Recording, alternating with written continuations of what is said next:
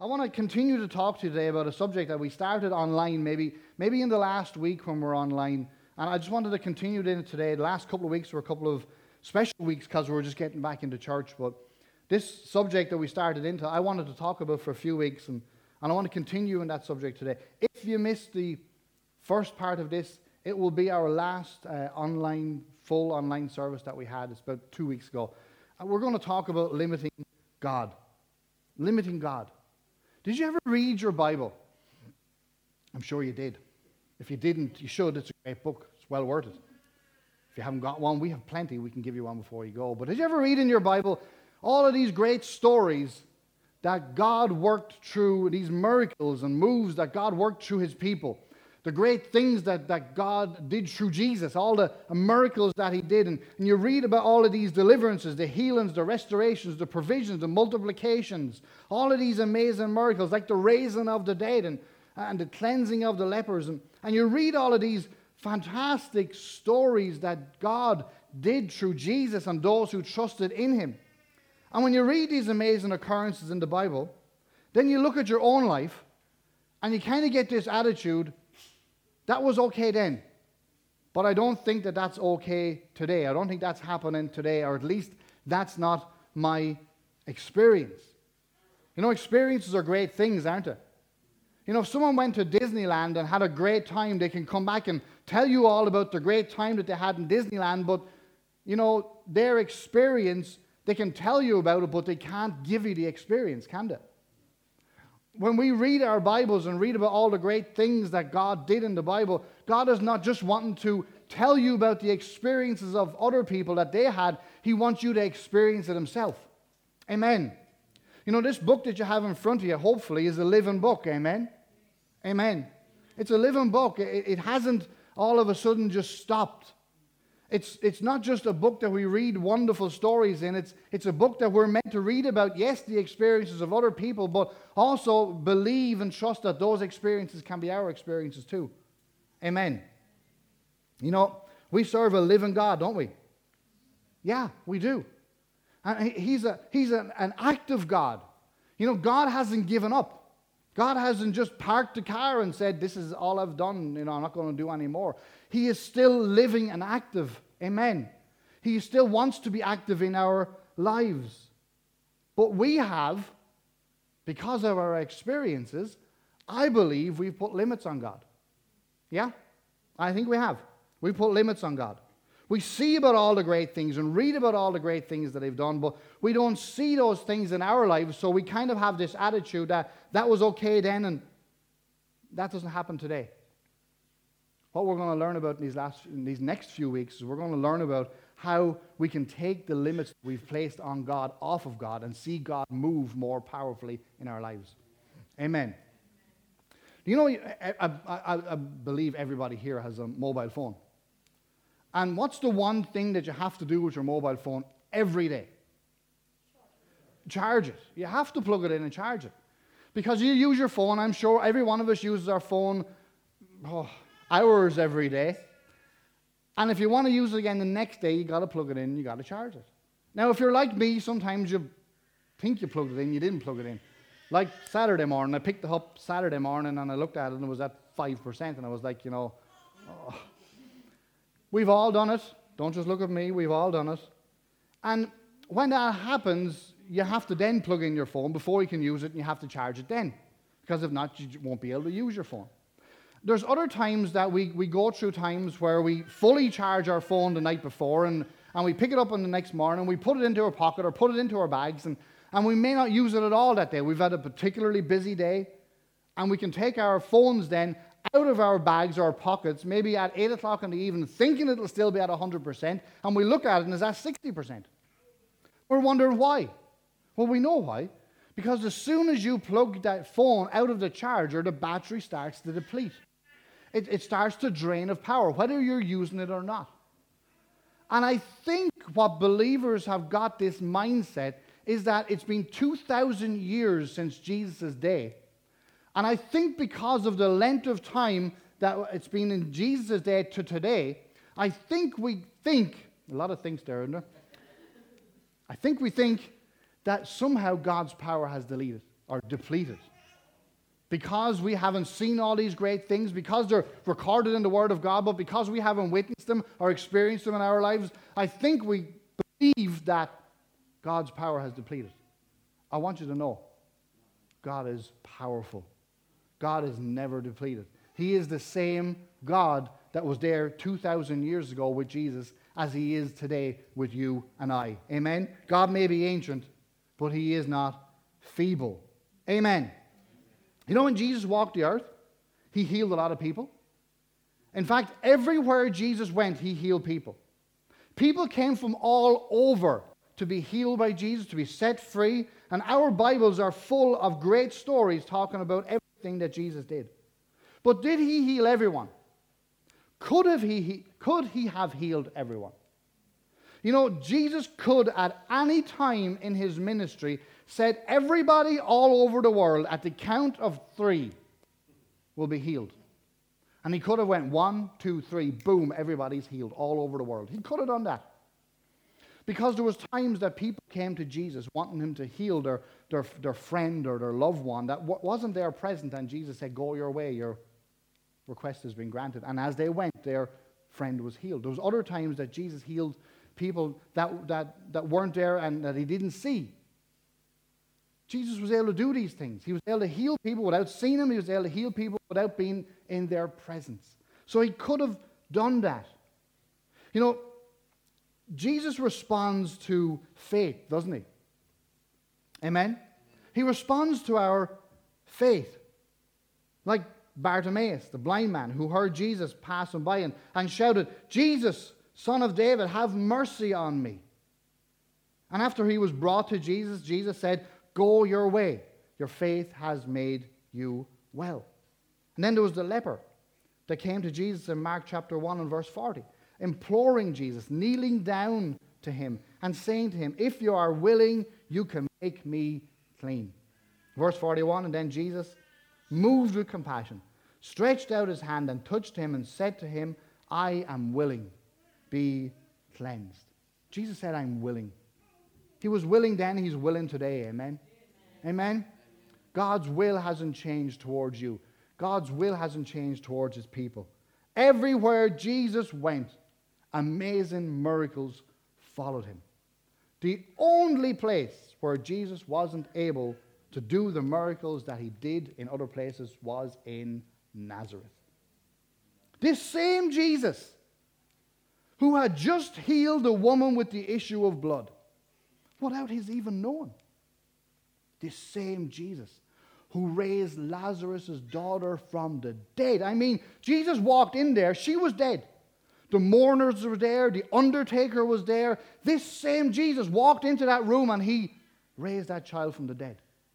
Now, he comes a couple of days later, comes to his own hometown with the very same ability. Now, he didn't lose his ability walking on the road. He, he wasn't tired or, or there, wasn't, there was nothing different about Nazareth than any other town that he visited. Only that it was his own hometown, was where he grew up. It's where he probably had his workshop. It's probably where he knew more people than he did in other places. And now he arrives in his own hometown, still full of the same ability, still full of the same power that he had expressed everywhere else he went. And now he arrives in his own hometown. And the Word of God says that he couldn't, couldn't, couldn't heal people there.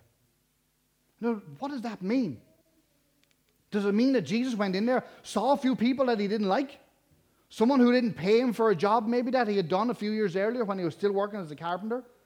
Someone that he might have fallen out with when he was a child, or someone who might have hurt one of his brothers or sisters or his friends, and, and then Jesus went, you know, I, I do, I just don't, I, you know, you know, I, I don't. No. It says he couldn't. And it wasn't because he wasn't able, it was because of their lack of belief in him. Amen? It was because of their unbelief. You know, your issues and your problem are no problem to God. Your issues, my issues, the things I have going on in my life, the problems that I have in my life, the things that I need to fix in my life, and the same for you. God doesn't see them as a problem. We see him sometimes as a, as a mountain in our way. We see him sometimes as, oh, I, will never be able to do that or I'll never be able to overcome that. God doesn't see it that way. Amen? God sees all of our issues and problems the same, that he's already overcome. Amen? You know what the problem is? It's our unbelief. That's what the problem is. You know what we need to do? Like the father who came looking for healing for his demon possessed son in Mark chapter 9, we need to say, Lord, I believe. Help me with my unbelief. Because we believe, don't we? I, I believe we do. We wouldn't be sitting here today if we didn't. We believe that God is able for others. But when the shoe puts on, uh, ends up on our feet, I think sometimes we lose that ability to be able to believe. I mean, when someone comes to you and asks, me, asks you, Will you pray for me? I have this sickness, or I have this doctor's appointment, or I have this need. You're full of faith, then. You'll say, Yes, come on, let's pray. But when you have that need, when that issue comes knocking on your door, we find it more difficult to pray and believe then, don't we? Lord, I believe. Help my unbelief. You know, it's faith that makes the difference between something happening and not happening. Because without faith, Hebrews 11, verse 6 says, it is impossible to please Him. Without faith, it's impossible to please God. Now, what is faith? Faith is the substance of things hoped for, the evidence of things not seen. So, faith is believing in something that you can't see, that you haven't got. Amen. I can't see tomorrow, but I have faith to believe that I will see tomorrow. Amen. Faith, we need to, we need to have faith in the things we can't see. Because God says we are to believe in those things that we can't see. Because if we don't have faith in them, we'll never see them. Amen? It's faith that makes the difference. It doesn't have to be super faith. Amen? You don't have to have the kind of faith that brings you down to the river there and you can walk across it and without getting your feet wet. Not that kind of faith. You just have to have faith. The Bible calls it childlike faith sometimes. Because I've never seen an anxious child yet. I've never seen an anxious child. I mean, when a child gets hungry, they scream, they cry, knowing that you'll come and you'll feed them. Amen? At least I hope you will. Kids don't get naturally anxious over stuff when their parents are around because they know mommy or daddy will take care of it. We need to develop that kind of same faith and I know this is simplistic. I know you're saying, oh, yeah, that's easy to say. You're not going through the stuff I'm going through. And that's true. We need to, despite the fact that we're not going through it, we need to develop that kind of faith. That kind of faith, that unquestioning belief and trust in our God. Amen. Amen. Jesus said in Matthew chapter 17 and verse 20, he said that if you had faith as a mustard seed, you would say to this mountain, Be moved from here, and it will be moved, and nothing will be impossible for you. Did you get that? Jesus said, Nothing will be impossible for you. He didn't put an exclamation mark beside that, or there's not an asterisk in your Bible saying, Look at the notes. He didn't really mean that. He was only saying it, he wanted to sound good. Jesus said, Nothing will be impossible for you because nothing will be impossible for you. If you have faith, if you believe. I wonder where did we lose that? Where along the road did we lose that mustard seed kind of faith, believing that anything will be impossible for us? And develop this attitude that we have inside of us that, oh no, that's too hard, that's too difficult. I've never seen that done before. I've only read about it, so I don't think that that can happen today. That was okay back in the apostles' day, but I don't think that qualifies today. You ever hear people talking about, I believe that signs and miracles faded out and died away with the last apostles? You know what that is? It's an excuse. We'll talk about that in a few minutes. Psalms 80, sorry, Psalm 78 and verse 41 talks about the children of Israel and how they tested God. And I wonder sometimes are we carbon copies of the children of Israel? I wonder, are we again and again testing and limiting God with our unbelief? You know, there's so much more that God wanted to do with the children of Israel. We read about the great things that God did with the children of Israel, but God wanted to do so much more with them, but He couldn't because every time he, they came up against an obstacle, they limited what He could do. Amen. No matter everything that He had done, all the things that they'd seen Him doing, every time they came up against the next problem, it was like, you know, oh, we, I wish we had died in Egypt. I mean, I wonder how did that make God feel? Time and time again, despite everything that God did for him, when they came against another problem, they limited what God could do. I think we look at all these amazing stories that we read in the Bible every day. That God did through men and women who trusted in Him and believed in Him. And we think that, I don't think that could happen for me in this day and age that we're living in. But here's the thing the work of God is not limited to a particular time or place in history. The work of God continues today in your lives, in your families, in my life, through my family. The Bible says that Jesus Christ is the same yesterday, today, and forever. Amen. He is not limited by your circumstances, but He is limited by your unbelief. Amen?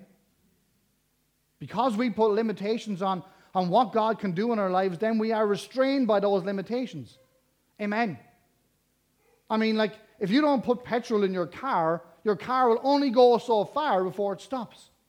Now, the ability in your car is still to take you from A to B and, and further if that's where you want to go. But unless you fuel up that car, it it, it'll only take you so far.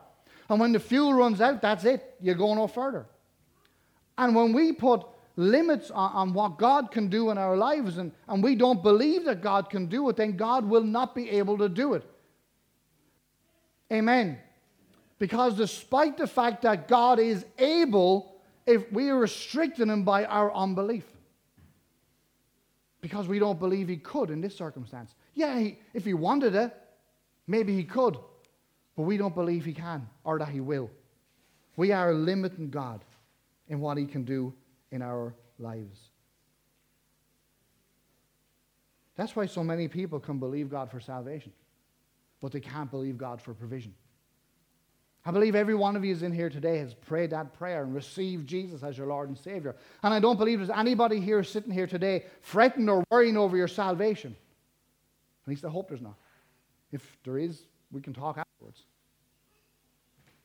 but we fret and worry over our provision. Which is easier for God to do? Provide for your needs or save you? I mean, from the very beginning, God has provided for his people, Adam and Eve in the garden. They lacked nothing. He provided for the children of Israel manna and quail, water for two and a half million people for 40 years in the desert. But yet, we think today that God cannot provide for our needs. So, which is easier for God to do? Provide for our needs or salvation? Provide for our needs. So much easier. Because salvation cost him. Cost him his one and only son, Jesus. Cost him everything. So, why do we find it easy to believe God for salvation? We just pray a prayer. Praise God, I'm saved. Help me live a better life now, Lord. But when it comes to the provision, the easier thing, we find it so difficult to believe God for provision. There's so many ways that we can limit God in our lives, and one of them is with our mind, our thinking. Romans chapter 12 says in verse 2, and it says, Do not be conformed to this world, but be transformed by the renewing of your mind, that you may prove what is the good and acceptable and perfect will of God. You know, church, great news. We have the ability to change our thinking by the renewing of our minds. What does it mean to renew your mind? It means to take all of the garbage that we have gathered and believed through our experiences down through our, our lives. It means to take all that out, give it a good old washing, and, and get rid of most of it and renew it with the Word of God. Because the world, um, just, just ask the world, it'll tell you how to live your life. Just ask them. They have it all worked out, even though it's not working for them, but they have it all worked out. Your experiences, how things worked out for you in the past, will tell you how you should believe for things in the future. But God says, hey, that's not working for you, is it? So you need to renew your mind. Every circumstance, every situation that you go through in your life, you need to find out what God says about it. What does God say about your finances? What does God say about your health? What does God say about your relationships? What does God say about those things? Rather than what does your experiences say? Find out what God says. And keep renewing your mind on that. Keep filling your mind with what God says rather than what the world says. Amen. We don't have to think like the world thinks. We can think prosperity when the world thinks recession. We can think health and wholeness when the doctor says three months and death. We have been shackling what God can do in our lives because we have trusted more in what the world says than trusted in what God says in His Word. We need to start believing what God says because He spoke first. Amen. I'm glad that God created me and not the world. Amen. Because if the world was, which is trying to do, programming you with its thoughts, its ideas, its ways, but the world didn't create you, God created you. Amen. He formed you before you were a twinkle in your parents' eyes. God knew you. And God wants to program you word through the renewing of your mind. Amen? We need to change the way we think. We need to take the shackles off of, off of God and let Him loose in our lives. We need to listen to what God is saying about us. Because there's so much that we're reading in our Bibles and we're going, yeah, that was great. Not for me, though. Brilliant. I'm happy for you, Paul, but I don't think that could happen for me. Peter, you walked on water. Wonderful. I couldn't do that. We need to take the, the shackles off of what we believe about ourselves and start believing what God says about us. Judges chapter 6 says in verse 11, it says, Now the angel of the Lord came and sat under the terebinth tree, which is at Ophrah, which belongs to Joash the Abiezrite.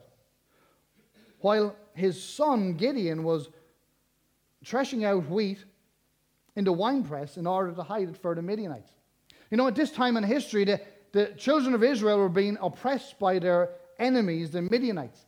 And at harvest time every year, the Midianites would come and they would invade Israel and they would take whatever they wanted for themselves and then they would leave. And at wheat time, they'd come and they'd take as much wheat as they wanted. At, at, at barley time, they'd come and take whatever barley they want, grapes and olive time. They would take whatever they wanted for themselves and leave the, the, the least pickings for the children of Israel. Now you can imagine how that made the children of Israel feel. They must have felt bullied and weak and harassed and defenseless. So here is Gideon, and he is being, a, he's being smart, but he's also being cowardly at the same time. He's in hiding from the Midianites because it, it's now the time of wheat harvest. And he knows at wheat harvest time, the Midianites are going to come in and they're going to take whatever they want for themselves. So Midian is kind of being smart, but cowardly at the same time. And he's threshing out wheat in the wine press. Because he knew if they're looking for wheat, they won't look in the wine press. Using the head.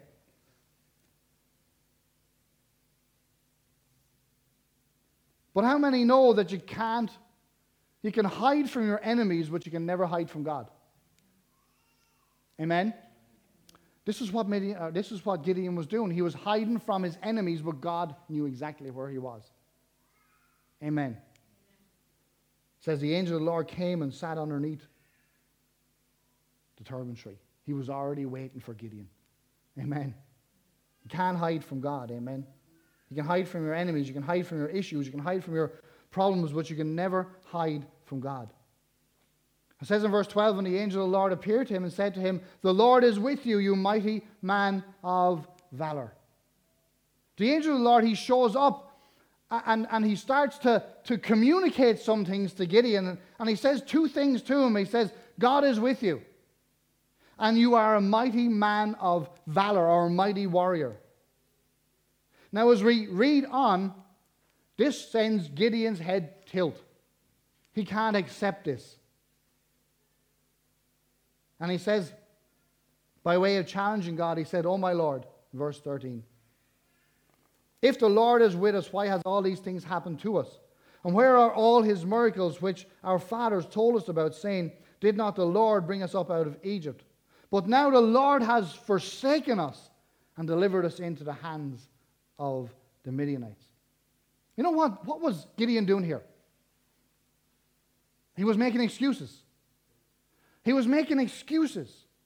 He had his five minutes with God, and God was declaring stuff over him. I will be with you. You are a mighty man of valor. You're a mighty warrior. And all Gideon can do is, is churn up the past and, and say, God has abandoned us, and start to give excuses. You ever wonder, does God get fed up of our excuses? Because we're all good at it, aren't we? We have an excuse why we can't do this. We have an excuse why we can't do that. We have an excuse why we can't. We're full of excuses sometimes, aren't we? I'm not tall enough. I'm not slim enough. I'm not pretty enough. I'm not good enough. I'm not rich enough. I'm not fast enough or confident enough. I'm not smart enough or holy enough or brave enough or attractive enough, and so on and so on. We've got this whole list of excuses worked out. But I think God gets tired of our excuses. Here we have Gideon. He was starting out into his excuses, and I believe God cut him off. Verse 14 it says, And the Lord turned to him and said, Go in this might of yours, and you shall save Israel from the hand of the Midianites. Then he backed it up and said, Have I not sent you? I mean, here's the angel of the Lord the incarnate God standing there in front of him, telling Gideon, I'm with you. Now go in this might of yours and go and free. You, you are the one that is going to set the children of Israel free. I mean, he's making excuses. He's saying, you know, where is God? He's abandoned us. He's left us to be, to be attacked every year and, and oppressed by the Midianites. And now God is saying Well, you're the answer. I wonder how many times God has told us that we're the answer. That He's empowered us to make a difference. Go into all the world and preach the gospel to every creature. How many of us make excuses when we read that? I can't go. Kids are too young. I need to finish college. I need to finish school. I need to, I need to, pay off my mortgage. I, I, I need to. And I wonder, is God there doing the very same to us as he was doing to Gideon? Going, more excuses. Go. God said, Go. He says, Have I not sent you? And I think when we come to God with all of our excuses, God has gone, I just say, Go. I won't leave you. I'm with you. I won't abandon you out there on the battlefield. I'm with you. Now go. Have I not sent you? God is not interested in our list of excuses. God is saying to you and me that I've called you and I will enable you. Verse 15 says, Gideon again said, He said, Oh my Lord, how can I save Israel? Indeed, my clan is the weakest in Manasseh, and I'm the least in my father's house. More excuses. Excuses after excuses. But God again ignores his, his excuses and he shuts them down and he says, Surely I will be with you, and you shall defeat the Midianites to one man, or as one man. You know, when God looks at you, he doesn't see all your faults. And we have faults, we have weaknesses. I know my weaknesses. I know my faults and you know yours. Some of our faults are, are evident for everyone around us. And, and Gideon was looking at his faults, he was looking at his weaknesses, and he was ignoring the word of God, and he was limiting, trying to limit what God could do through his life by all the excuses that he had already thought up and dreamed up in his life. We need to dump those excuses. Amen. We need to stop looking at our limitations and we need to start believing that, well, if God said He's with me, if God said I can do it, then I can do it. Amen. God doesn't look at our weaknesses, He doesn't look at our faults, He doesn't look at our age. He looks at you and He sees somebody whom He has promised to never leave or forsake or let down. He sees someone who He has declared to be more than a conqueror. He sees somebody that He's given unique, tailor made gifts and someone that He's promised to provide for and take care of. He sees somebody that can do all things through Christ who gives him strength. When God looks at you, he sees an, overcomer, a miracle worker, somebody, if they believe, nothing will be too difficult or impossible for. We need to stop limiting what God can do in our lives. I mean, we can look at, for the church, we can look at Enniscorthy and Wexford and we can say, oh, that could never happen here. Why not? God said it could. We just need to believe Him. We need to trust Him. God said that we can prosper in life, even as our souls prosper. Why can't we? It's because we limit God by our thoughts. We need to renew our mind. Start believing what God says about us and not what the world says about us. Amen? Praise God.